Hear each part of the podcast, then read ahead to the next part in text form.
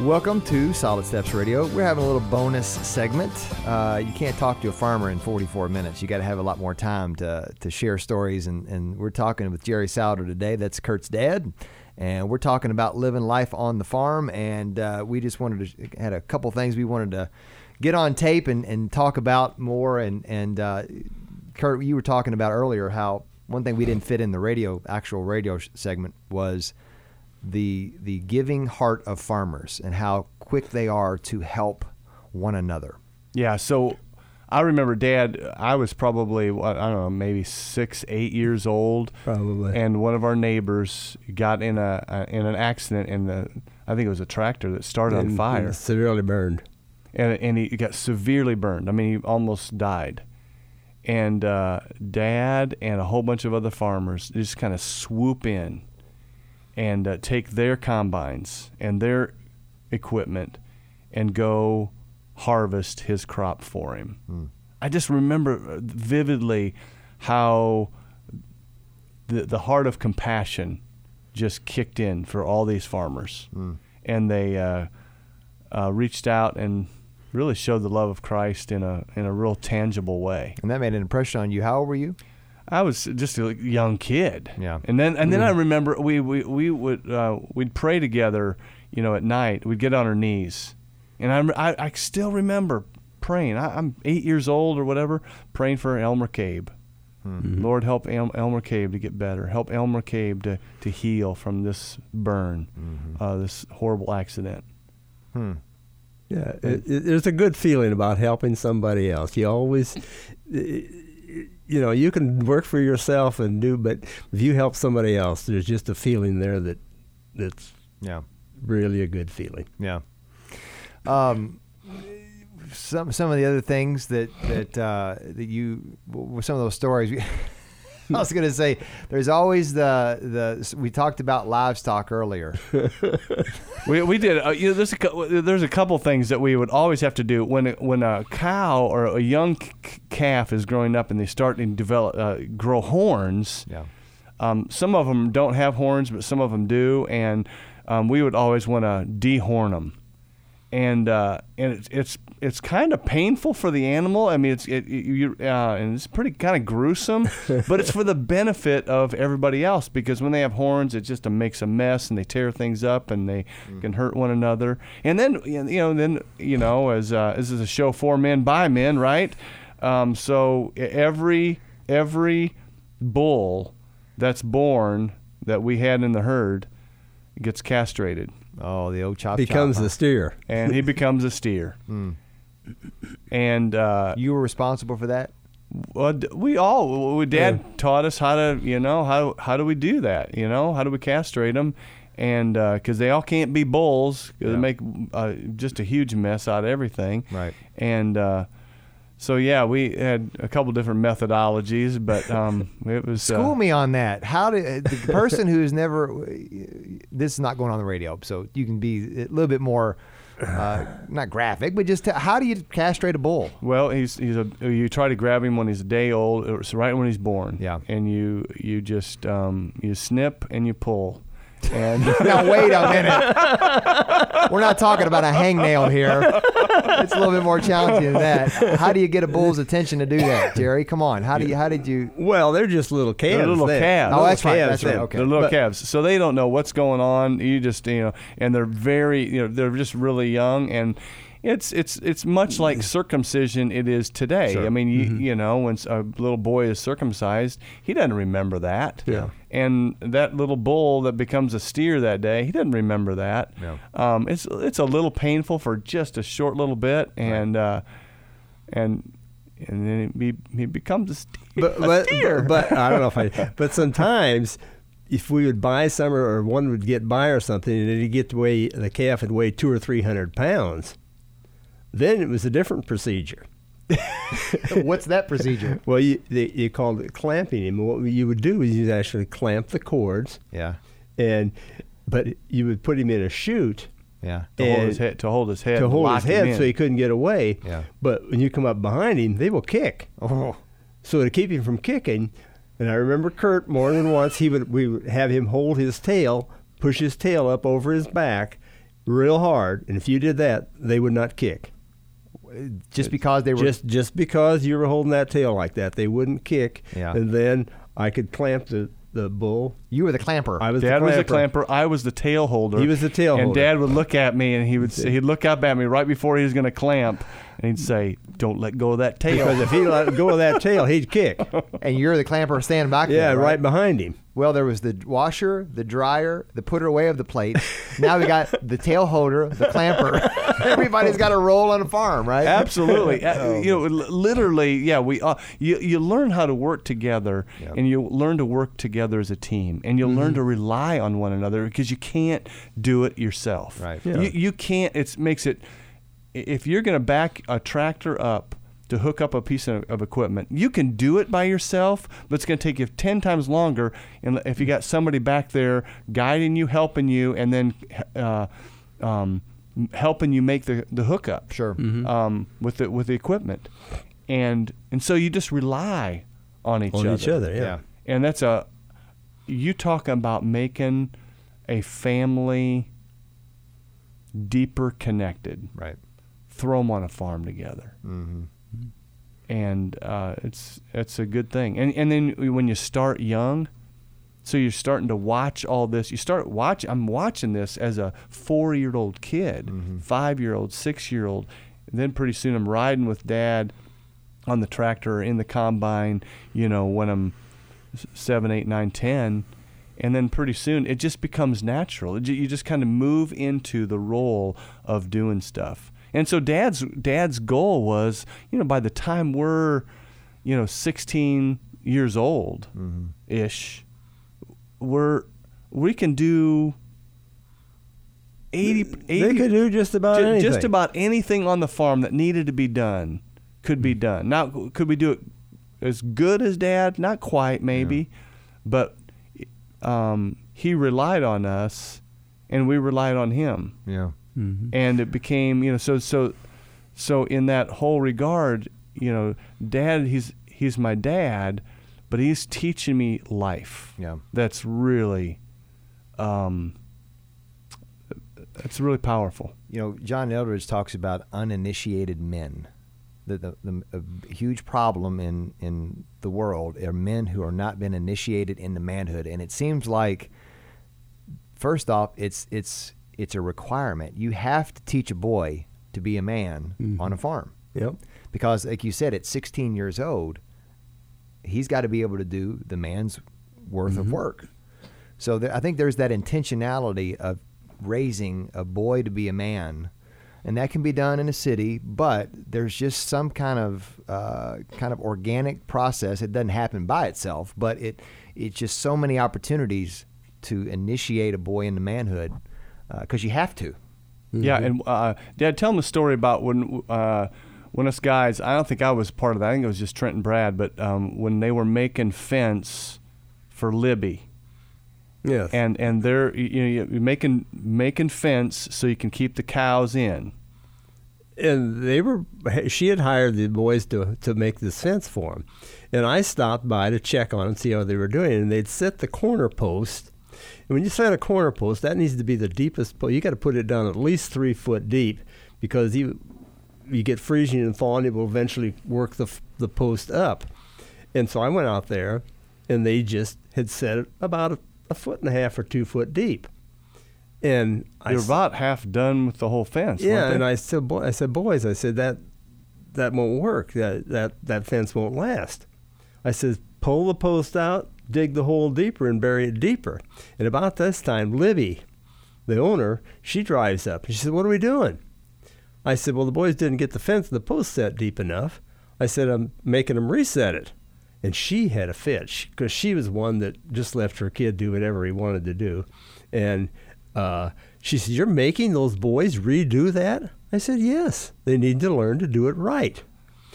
So they tore it out and fixed it right. And to this day, she still remembers that. And it reminds me of that once in Is that while. fence still standing? I don't know. well, there's just the way things work. yeah. Like even on a farm, there's just the way things work. Yeah. You just have to You do it do- if you way. don't do it right, Yeah. yeah. You, pay the consequences. All right, now we everybody who listens to this show, anyone who ever does, they always want some dirt on Kurt. This we should make it a segment, dirt on Kurt. I got the one who has more dirt than anybody sitting right here. Give me a Kurt story that you that we just we got to share about Kurt growing up on the farm. Well, this one gets a little bit. He was he was getting a little older then. I don't know how old he was. Probably six, 17, 18 years old. But we loved the deer hunt. That was one thing we always did together. You know where he's going with this? Oh yeah.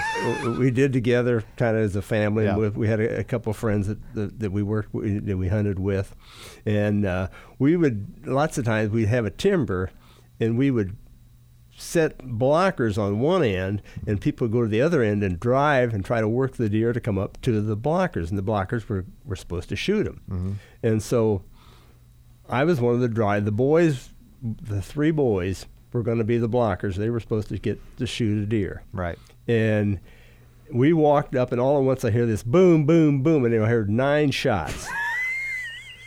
and I thought, boy, they should have should have got some deer, you know. So I come to Brad, and Brad says, he said, I didn't even shoot. He said, I didn't see any deer. And I got to Trent, and Trent said, I shot once, but I know I didn't hit anything. We got to Kurt, and Kurt, yeah, he says, I got one. He said, I know I got one. He said, I might have got two. Well, I said, well, you shot. Well, he said, yeah. I said, I don't.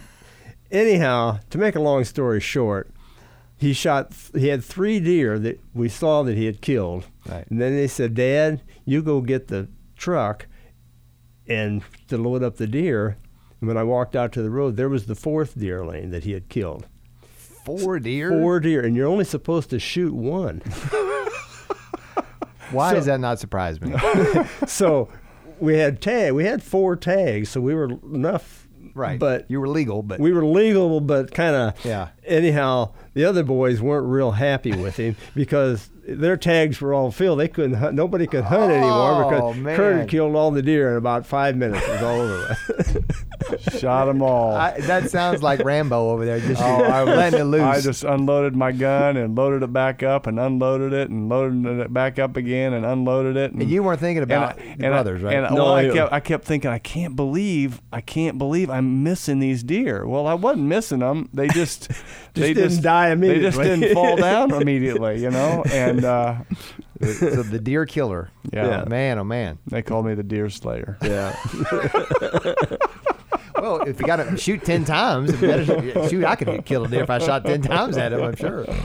Oh man. Oh, so um, you know, uh, one of the things I remember about Dad, about work ethic, we we we rarely did, as we mentioned on the radio show, we rarely worked on Sunday. Um, we had to do the bare minimum of taking care of the cattle. Right.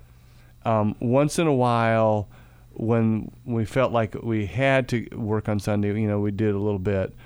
Um, but Sunday ends at twelve Midnight. you know, at 12 midnight. And so dad would tell me, Kurt, you can get up at 12:05 on Monday morning, and you're gonna you're gonna you're gonna work the work ground all night long. This wasn't all the time though. No, no, No, but, no, but- no, But this no, this no. was this was when we felt like um, the the weather. We really needed to get stuff done, and so I remember uh, getting up at 12:05 on Monday morning, and I'd work ground and I'd plow all night long. Mm. And uh, he said, I'll, "Somebody will be out there next morning." To replace you at about five thirty or six o'clock or whatever. So literally just cut you loose and say, "Hey, go on out at midnight. We'll, we'll see you at 5:30." Mhm. Yeah. Second shift comes Second in. right? shift. would Yeah. Oh, and so man. and, and, and, and we did we did that with the uh, with the cattle because when a cow if she's a first calf heifer she's never had a calf before and now she's pregnant and she's going to have a calf you want to monitor her real closely Right. because she could have some calving issues and so we would go and we'd have to check the cows in the middle of the night Hmm. at two o'clock in the morning and then again that early the next morning about six o'clock and so I, I can remember setting my alarm at 2 a.m. I'm 16 years old. This is my 4-H calf that has now become a cow. Joe. Uh, No, not Joe. She can't be Joe. 'cause, Oh, uh, was, okay. It was you know, cow. we Okay, call her Jody or we know. and uh, and you know, you. I mean, how many 16 year olds get up at two o'clock in the morning? Mm-hmm. You know, mm-hmm. and Some yeah, it's, going to it's, it's, it's cold. It's cold. You know, it's mm-hmm. 30, 20, 20 degrees outside or 30 degrees outside. So you got to bundle up. You got to go out there. You got to check the cow. Is she going to have a calf that night? Is she showing that she's going to calve? And uh, then you come back in the in the house, put your pajamas back on, jump back into bed, and fall asleep hmm. until the next morning. At you know, usually get back up about six. But I'm so grateful for that. You don't know that at the time, No. do you? You don't. Under, you just don't. excuse me. Understand at the time the character that that's building. You knew it because you've been through it, and you're Mm-hmm. on the hind, other side of it, saying, "I know." You know, there's something about gray hair and wisdom, right? 'Cause Yeah. you've been through, and you can look back and you know that that's that's building character, but you just don't get it then. Hmm. And Kurt, you did you ever hear your dad say that? Tell me some of the things that made your eyes roll. Did, did your dad always say something? Oh, you're like, oh gosh, we get it, Dad, over and over again. Anything? You heard it, I'm sure, at some point. Uh, You know, not really. Yeah. It's amazing um, because you when you're growing up on a farm and it's your livelihood, and you got to take care of the animals, and you and the, you just learn to respect one another, love one another, and how to how to make it how to make it work. You get really really pragmatic. Right.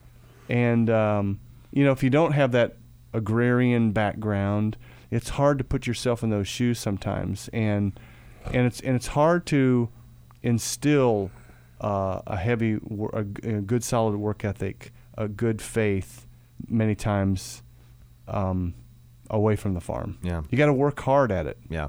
Be more intentional about it. Yep. Yep. Yep. Good.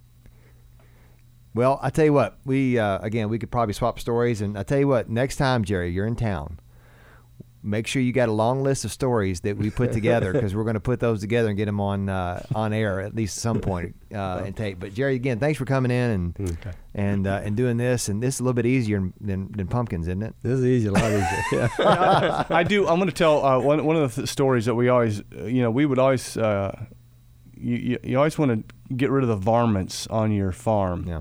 The- So the rascals that are causing problems. So coyotes, you we'd always want to get because they'll they'll they'll kill cats and they'll kill your dogs and and kill the chickens and whatever and and uh, but we always have we always had uh, gophers on the farm and gophers are these little little critters kind of like moles only bigger and they have these tunnels and they they create these uh, pile of dirt Yep.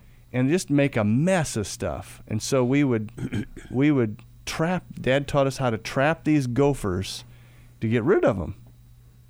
And uh, my favorite my favorite story about uh, the gopher was uh, you, you always find three things when you trap them. You you lay the trap down, you c- cover it up, um, and uh, next morning you go out there and you'd either find a gopher, and you got him, or you'd find he detected something and he'd fill the whole tunnel system up because it's about a foot foot and a half in, into the ground. He'd fill it all up with dirt because he somehow sniffed that we were there. Yeah. or you'd find the trap and everything was com- completely he just hadn't been through that area that, uh, and hadn't been through there. Or one time there was a fourth.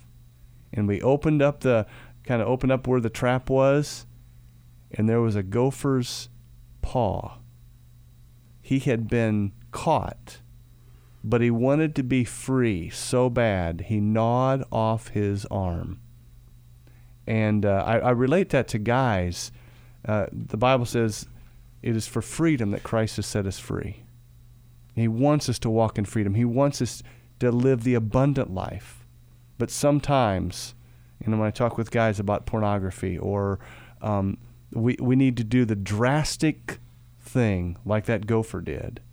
And we need to cut off our arm so that we can have freedom. And that, that gopher wanted freedom so bad that he was willing to gnaw off his, his arm to be free. Yeah, I, uh, it's hard to come up with those analogies if you don't live on a farm. Work in an office complex or something like that. You know, there's nobody gnawing their hand off at the office complex because they got caught in the Xerox machine. But man, thanks a lot for coming in, Jerry, again. And, and uh, it was a joy to, to talk and, and see you guys uh, talk about uh, life on a farm. So we thank you for listening to this bonus segment of Solid Steps Radio.